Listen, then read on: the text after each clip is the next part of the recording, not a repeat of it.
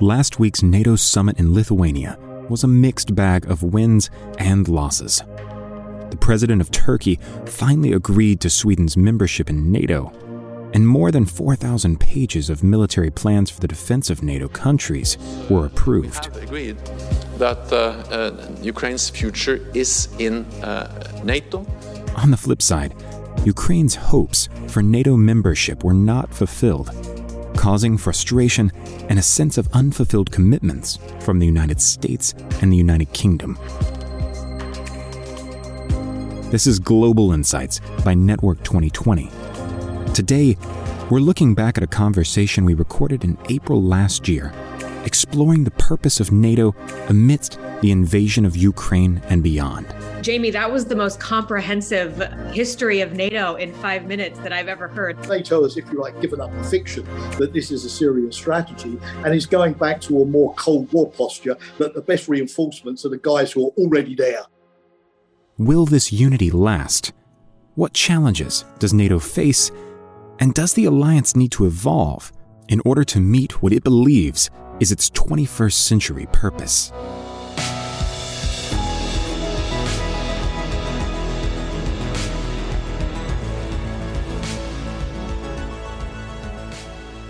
Joining us today are three distinguished guests.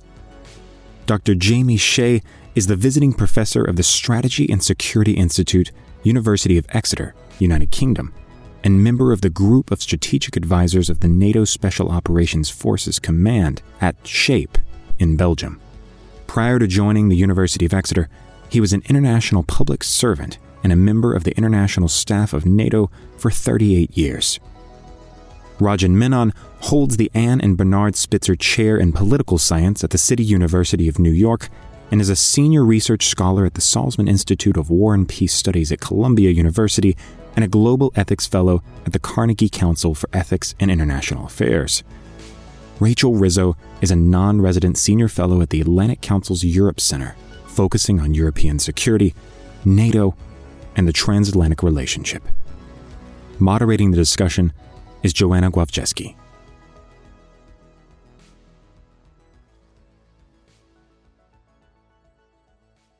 So let me first begin uh, with a question to both Jamie and Rachel. It would be useful to start the discussion with a very brief history of NATO before the invasion of Ukraine. What have been some major inflection points for the alliance since its founding in 1949? So let me begin with you, Jamie. Well, Joanna, first of all, good afternoon uh, to you, and many thanks uh, to Network 2020 for the and Courtney as well, and Brian uh, for the kind invitation to participate today. Truly uh, honoured. Well, NATO was founded in 1949, um, which means that it's the longest uh, uh, military alliance uh, since the Athenian League against Sparta in the decades uh, before the birth of uh, Christ. So it gives you a sort of sense of perspective. It's only the second military alliance that the United States at that time had concluded in its history. Uh, the first, of course, went back uh, to the American War of Independence, uh, directed against my country quite appropriately at the time, uh, Great Britain. Um, so, as you can imagine, with an alliance that's gone on for the best part of eight decades already, there have been lots of twists and turns. First period that takes us from 1949 right the way through to the end of the Cold War is characterized, of course, by collective defense, the very thing that NATO is now returning to because of uh, Russia's invasion of uh, Ukraine. Um, the founding father of uh, the alliance was Joseph Stalin in the Soviet Union, and NATO's purpose was really to uh, establish an effective defense and deterrence and, and wait for something to happen. Um, and uh, it took a long time before that something did happen, as George Kennan, in his famous uh, containment doctrine, doctrine had predicted that it would. 1989, the Berlin Wall came down. Um, NATO went through a very uh, temporary existential crisis because, of course, the adversary, the Soviet Union, its alliance, the Warsaw Pact, uh, all disappeared. Uh, NATO was the victim of what some experts called catastrophic success. But, but the alliance is very uh, adaptable. Uh, and one of the reasons I think why its member states did not want to give it up was because, number one, the American security guarantee, which was unique, and a fear that if you sort of sent the Americans back home, they might never come back again, or uh, they would come late to the battle, as in World War One and World War Two. So keep that locked in. And secondly, a sense, you know, particularly if you look at Germany, um, that uh, NATO had sort of collectivized defense. It had taken it away from European countries that hadn't been very good at handling it in their history. Uh, and like, like a collective insurance policy, it made it something that everybody does together. So uh, I, I, think you know, the, the sort of the weight of tradition kept NATO going. But of course, in the 90s, it had a glorious time because uh, it was able to go on the political offensive with no great adversary blocking it any longer. Those were those were the years of NATO enlargement, of NATO partnerships. NATO created what one of my German academic friends calls a partnership industry, reaching out to about 45 countries in the world, including Australia, Japan, New Zealand, still there today, to form security partnerships. It enlarged so that today half of its membership has joined since the end uh, of the uh, Cold War. And with Finland and Sweden waiting in the wings, that could be over half uh, very soon. We'll have to wait and see what happens there. It was also a time when NATO uh, discovered that its military instruments, no longer really needed for collective defense, were quite useful in dealing with out of area conflicts, you know, notably in the former Yugoslavia, of course, from the mid 1990s onwards. And then that took us to Afghanistan, that took us to Libya, in, in 2011 uh, to piracy in the Gulf of Aden. Uh, admittedly, as those missions went on, they became, as the farther they went from Europe, the less likely to produce the successes that people had hoped for. Uh, and Afghanistan is still something where clearly NATO needs to learn some hard lessons. But nonetheless, uh, uh, for a long time, NATO was more visible doing things outside its treaty area than maybe uh, inside. But of course, in 2014, when uh, Russia uh, annexed Crimea and sent its troops into Ukraine, into the Donbass, the pendulum swung back, back even then uh, to putting an emphasis back on collective defense. Not that NATO believed that we would be in the situation with Russia that we're in today, but it clearly showed that Russia uh, was not willing to abide by in international law. it clearly brought Russian forces into closer proximity to NATO states. It made the Eastern European allies, given their history, quite. So a lot of what NATO is doing today, very briefly, and only soon, is not necessarily a departure from what NATO has been doing for the last eight years. It was already going back to collective defence after 2014, already realising that it couldn't leave a military vacuum uh, on half of its territory in Central and Eastern Europe. Um, NATO membership doesn't is not just being part of a club, it also means NATO's collective arrangements to actually be able to defend members. So troops going east uh, uh, to the Baltic states, to Poland, ships going to the Black Sea were already a feature of the NATO scene before uh, Russia uh, invaded Ukraine full scale. But of course, the events since February have been a massive shock for all allies. I spoke of Finland and Sweden. Their approach to NATO is hardly conceivable given their previous non alignment status without that big shock. and NATO, of course, today faces some tough challenges. Yes, on the one hand, it's brought unity. Fear brings everybody together. We know that very well. But but on the other hand, the, the prospect of a potential war against Russia, a nuclear war, uh, is not one that many NATO ambassadors would welcome. Uh, the financial demands on remilitarization are going to be major. The issue of if you have Finland and Sweden coming in, you double you double the number of kilometers along the Russian border that you have to start thinking about defending. Um, and of course, you have with Ukraine a difficult decision about how many of your weapons you keep for yourself for your own defense, on how many of those weapons do you give free to the Ukrainians, because in a way, they are now the first line of defense of NATO itself. So, yes, uh, unity, but uh, nothing in life ever comes without a major downside as well. Thank you so much. That was very, very comprehensive. Um, Rachel, what uh, what significant points have you seen with NATO? How it's evolved over time? Uh, thanks so much, Joanna. And Jamie, that was the most comprehensive history of NATO in five minutes that I've ever heard. That was really impressive. I hope to be able to do that one day. Um, but I think there are a couple things here that Jamie sort of mentioned that I'd like to pull on a little bit that sort of highlight where we are today and how we got to where we are today. The first is right after the dissolution of the Soviet Union. and how that has affected and laid the groundwork for the US presence in Europe today and the US relationship with European security today. You know, I think there was a real worry after the dissolution of the Soviet Union that NATO's main adversary no longer existed. So, what would NATO do going forward? What was its purpose? What was its role in, in the global political climate? And I think for the United States, there was a real worry that if we allowed the Europeans to really build their own defense capabilities, that might render NATO not necessarily irrelevant, but maybe not as effective as it once was. And in turn, may push the United States out of uh, the European continent.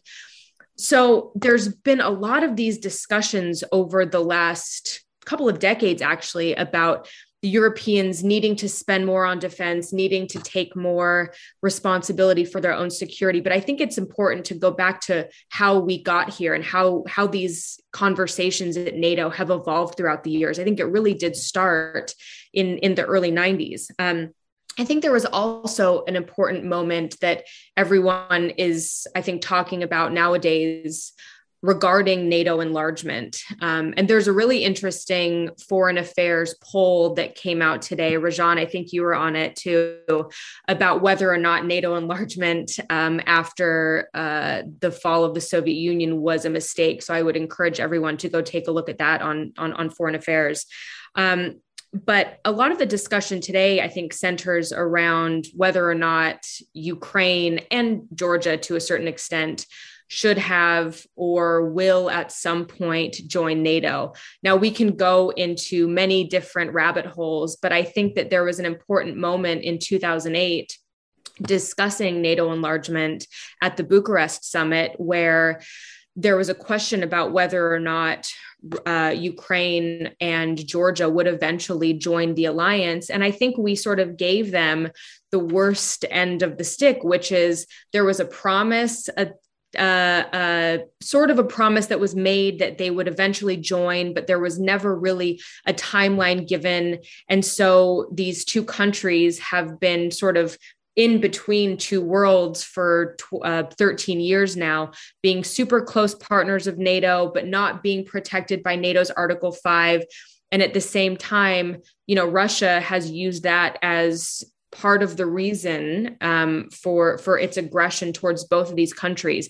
I wouldn't say that NATO membership is the main character in this story, but it is a supporting actor, right? That's sort of I think the way to look at it. So I think Jamie laid out really Im- important um, important points, but there's just those two uh, items that I, I might want to add. Great, thank you so much. And then if I can turn to you, Rajan, um, how has Russia viewed this evolution of NATO? First of all, Joanna, thank you to you and to Courtney and to Brian for inviting me back. You invited me last in 2006, and I was wondering when the phone might ring again, if ever. Uh, it's it's quite clear. The one thing that the critics of NATO and the champions of NATO expansion can agree on is that no leader sitting in Moscow since 1990, when NATO expansion became a possibility, theoretically, liked it. Gorbachev did not, and he tried to stop it in many ways. First, by proposing that NATO and its counterpart, the Warsaw Pact, be liquidated in favor of a security arrangement from the Urals to the Atlantic, Euro Atlantic security that would include Russia. Thereafter, he proposed a neutral Germany and failing that, he proposed that NATO not advance into what was then the GDR, what is now the East, or what is now Eastern Germany.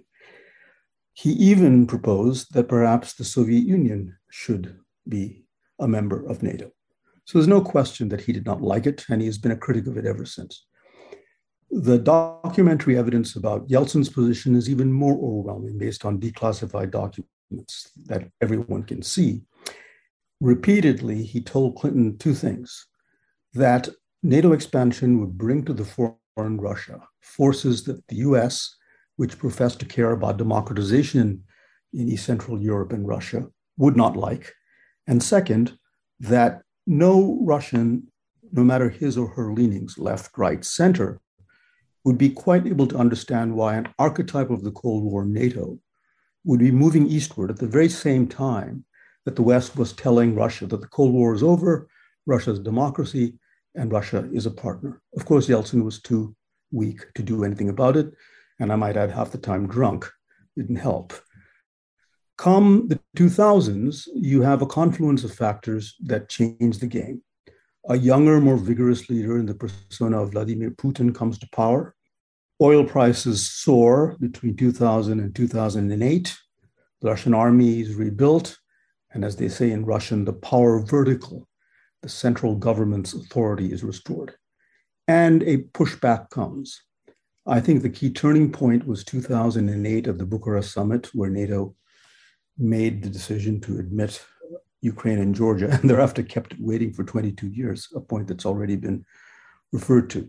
So the point to make is that however much the Ukraine war has to do with Vladimir Putin, and I don't condone it in any way, although I've been a critic of NATO expansion from the day it was a mere glimmer in anyone's eye in Washington, that this is something peculiar to Putin is completely wrong. Uh, Ambassador uh, William Burns, now the head of the CIA, wrote a cable in 2008 in which he wrote to the State Department saying, I have talked to Russians of all stripes, of all sorts, to a man, to a woman. They are opposed to NATO expansion. You should know the depth of the opposition here. So, on this, there's absolutely no question. The question of whether NATO should been expanded, nevertheless, is another issue.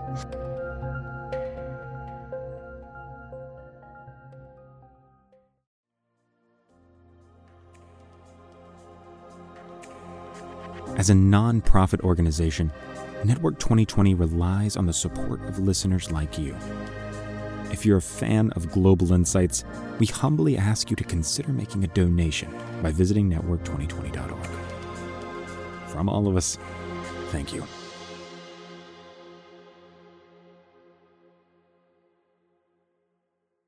And then, if I can turn to uh, Rachel and Jamie, what was, we've already talked about how uh, NATO's return to its collective defense orientation.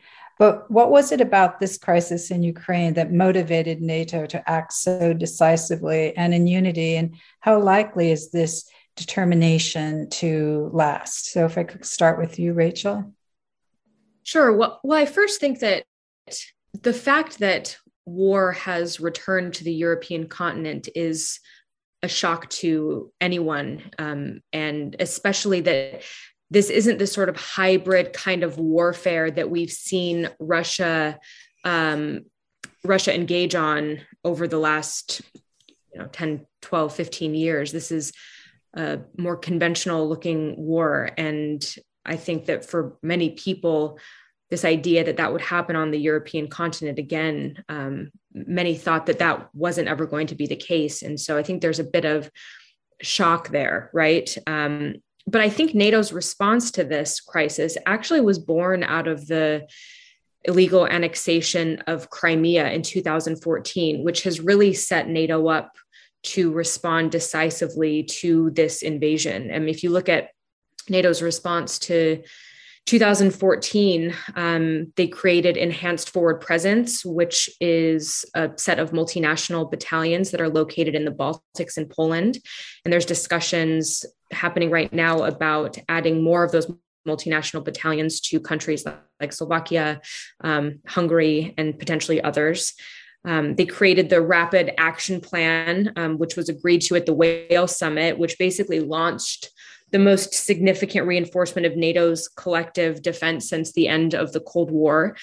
Um, it tripled the size of the NATO response force, and so this is this is all sort of setting the stage, I think, to responding to Russia's increased aggression over uh, the last five or six years. Um, and so NATO's response and its ability to respond quickly to what has happened is partially because many of the elements that are necessary for a quick response have already been in place since 2014. So, the Very High Readiness Joint Task Force, for example, which is a 5,000 strong spearhead force of the NATO response force, um, can deploy, is supposed to be able to deploy anywhere in, in just a matter, matter of days.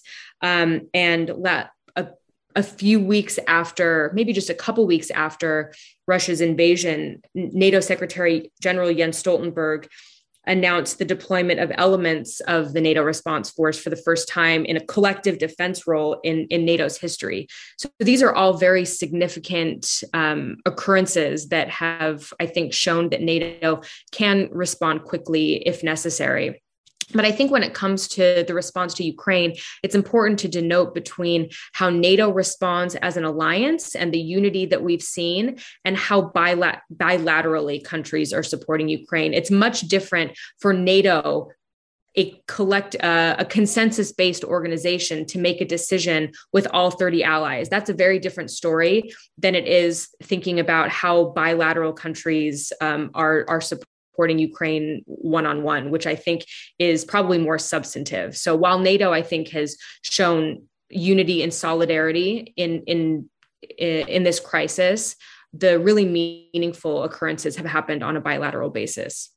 Thank you, Rachel. That's a very important distinction. Thank you, um, Jamie. So, why do you think um, in NATO has been so determined with this particular, you know, Russian action in Ukraine?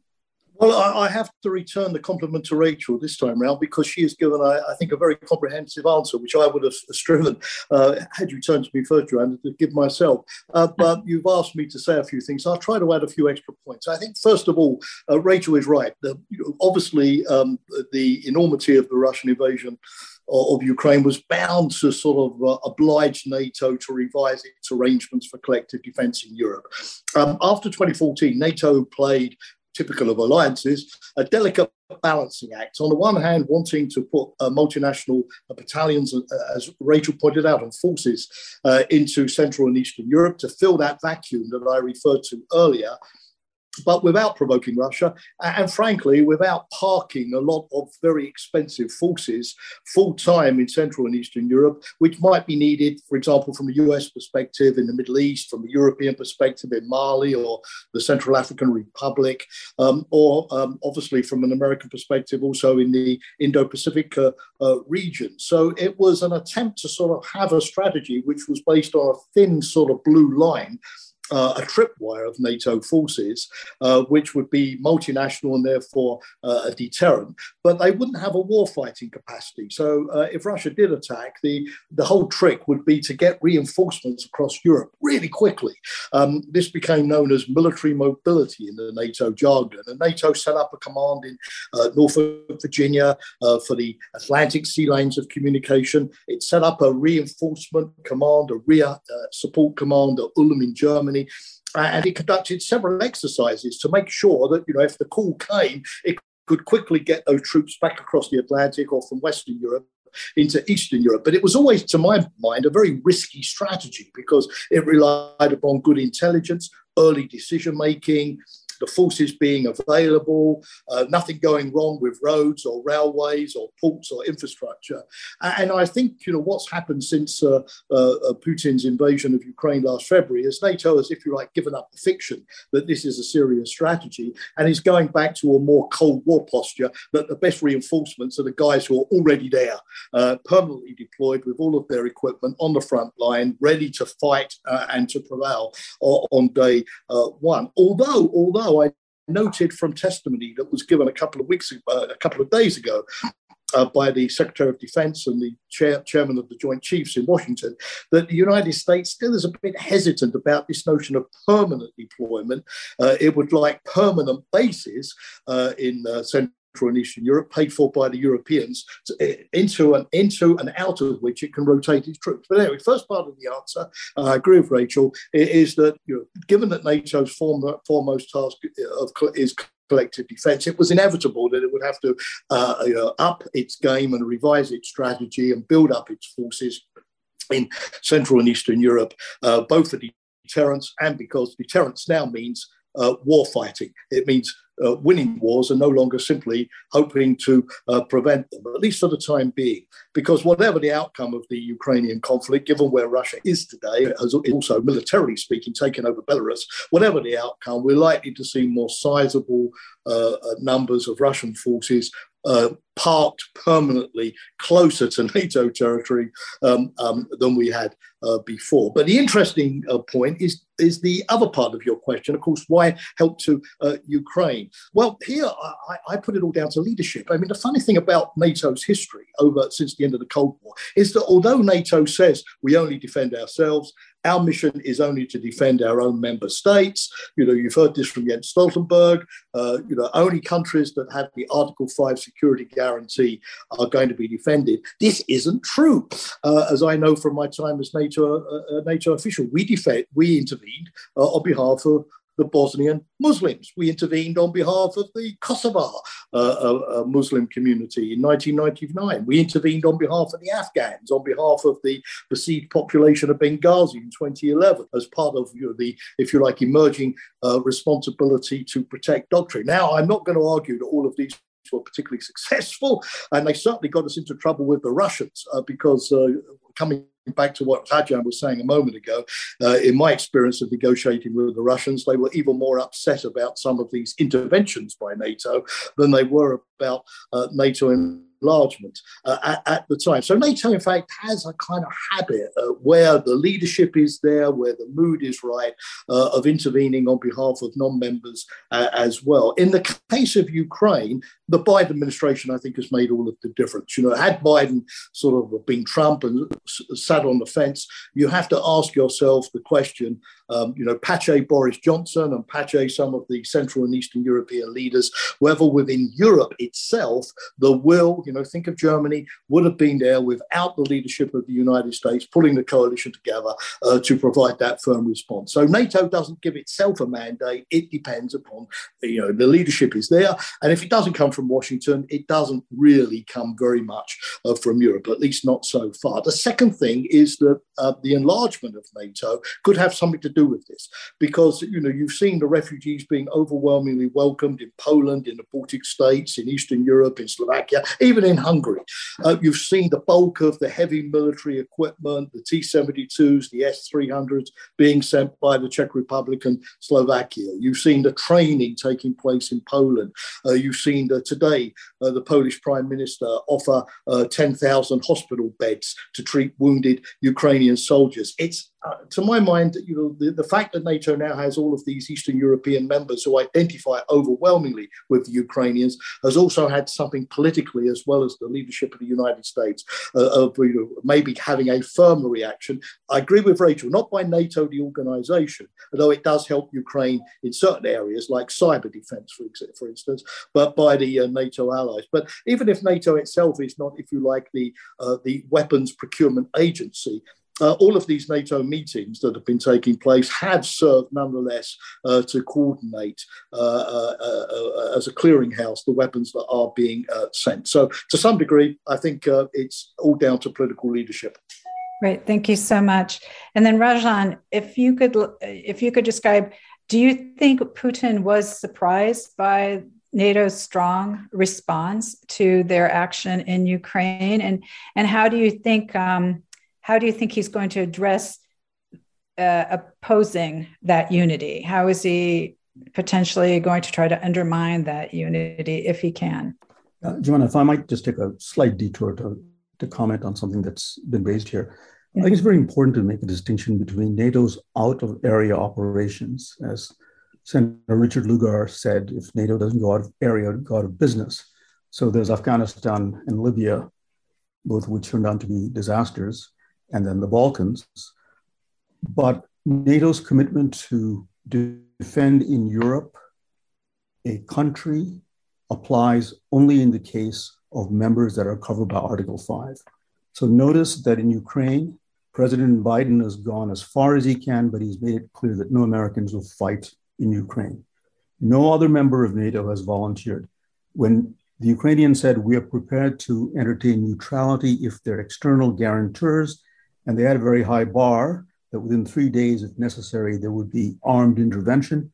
Not a single member of NATO, despite all of the talk about the violation of international law, has come forward. Article 5 itself is misleading, by the way. If you read the five print, fine print, it is not something that goes on like a flick of a button. It actually gives members much more latitude should they choose to do it. And that's important because not long ago there was a poll taken in which some NATO members opined that they might not come to the aid of a fellow NATO member if it was attacked.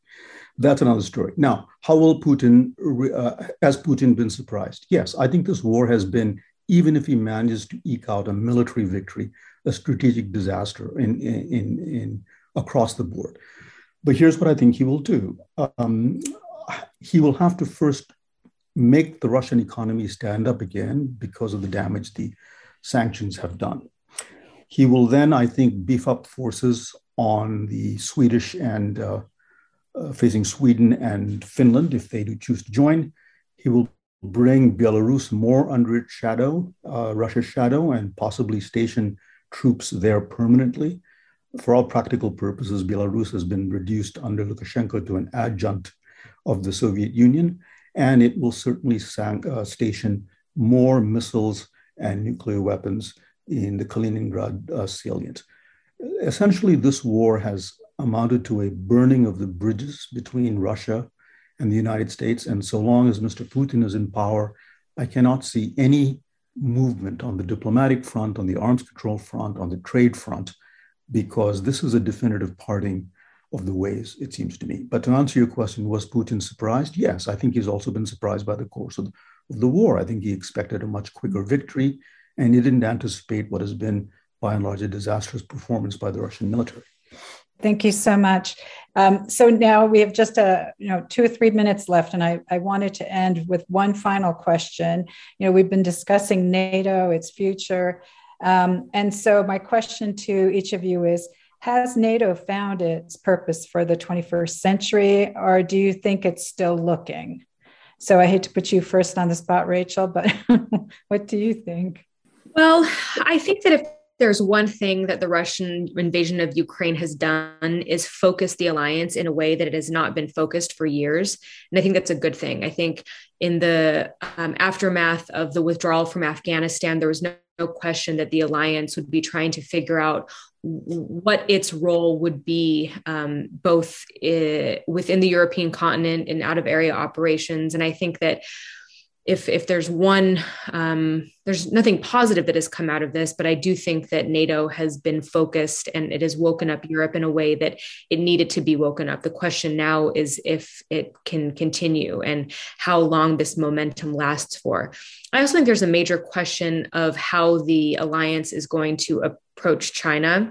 There was a lot of discussions i think before the, the Russian invasion of uh, this new strategic concept in being released in June and talking about how the alliance would start to think about China. And, you know, I, I have a really hard time thinking that NATO's most meaningful role is going to be in the Indo Pacific region. And I understand why we have to talk about China's inroads to Europe and how NATO might respond to that. But I really do think that this is a time for NATO to go back to its roots and focus on Russia and allow the United States to focus uh, more heavily on the Indo Pacific region.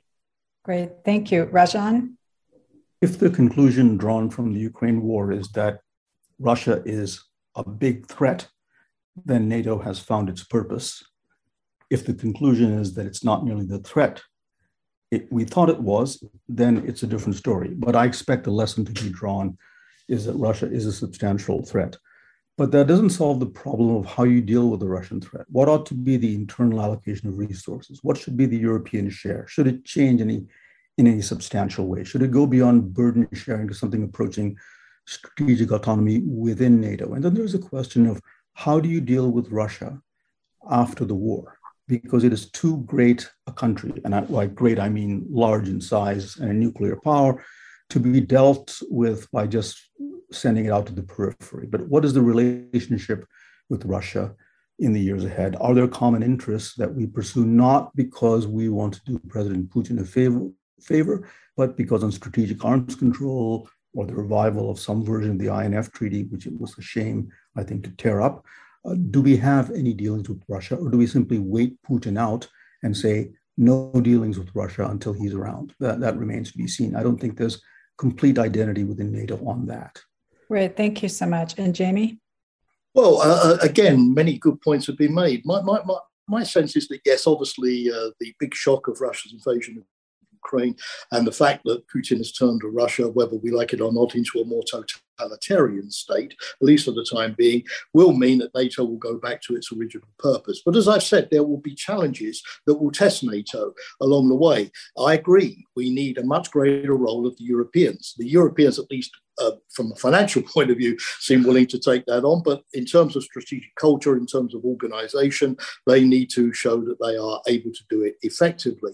Um, the other thing, uh, however, is that uh, other challenges don't go away simply because Mr. Putin invades Ukraine. We have the problems of jihadism uh, emerging now powerfully in many parts of Africa. 80% of terrorist attacks now occur in sub Saharan Africa. We have the issue of climate change, which NATO has recently embraced. We have the whole issues of societal security, uh, cyber attacks, hybrid warfare. Uh, we have militarization in space, in ballistic missiles, in new technologies proceeding apace. So I would hope that, you know, rather like Lyndon Johnson, who said that a good politician should be able to walk, well, I think he said something else, and chew gum at the same time.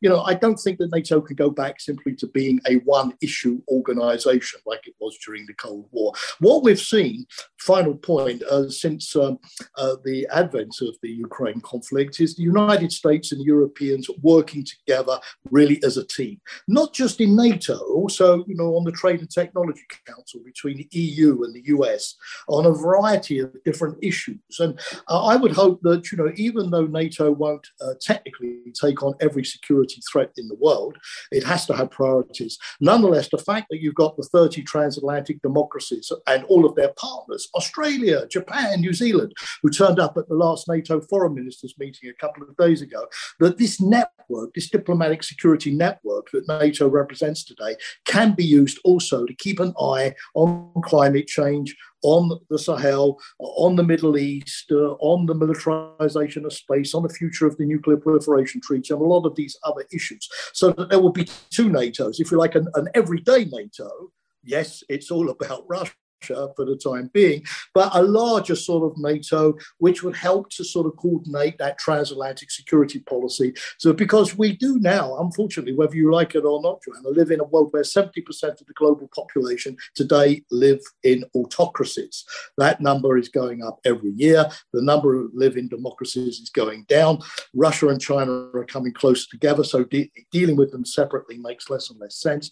And we've got to sort of, you know, keep that in mind and get NATO involved. I think, in that debate as well. Finally, I agree with Rajan. The Putin regime is not Russia any more than the Bolsheviks were Russia or the Tsar was Russia or, or any other uh, Russian leader encapsulated the whole country. I think it's right that NATO should not cancel the NATO Russia Founding Act or the NATO Russia Council, keep them in suspension, and always keep the hand of cooperation open to a future Russia. Russia collapsed twice in the 20th century.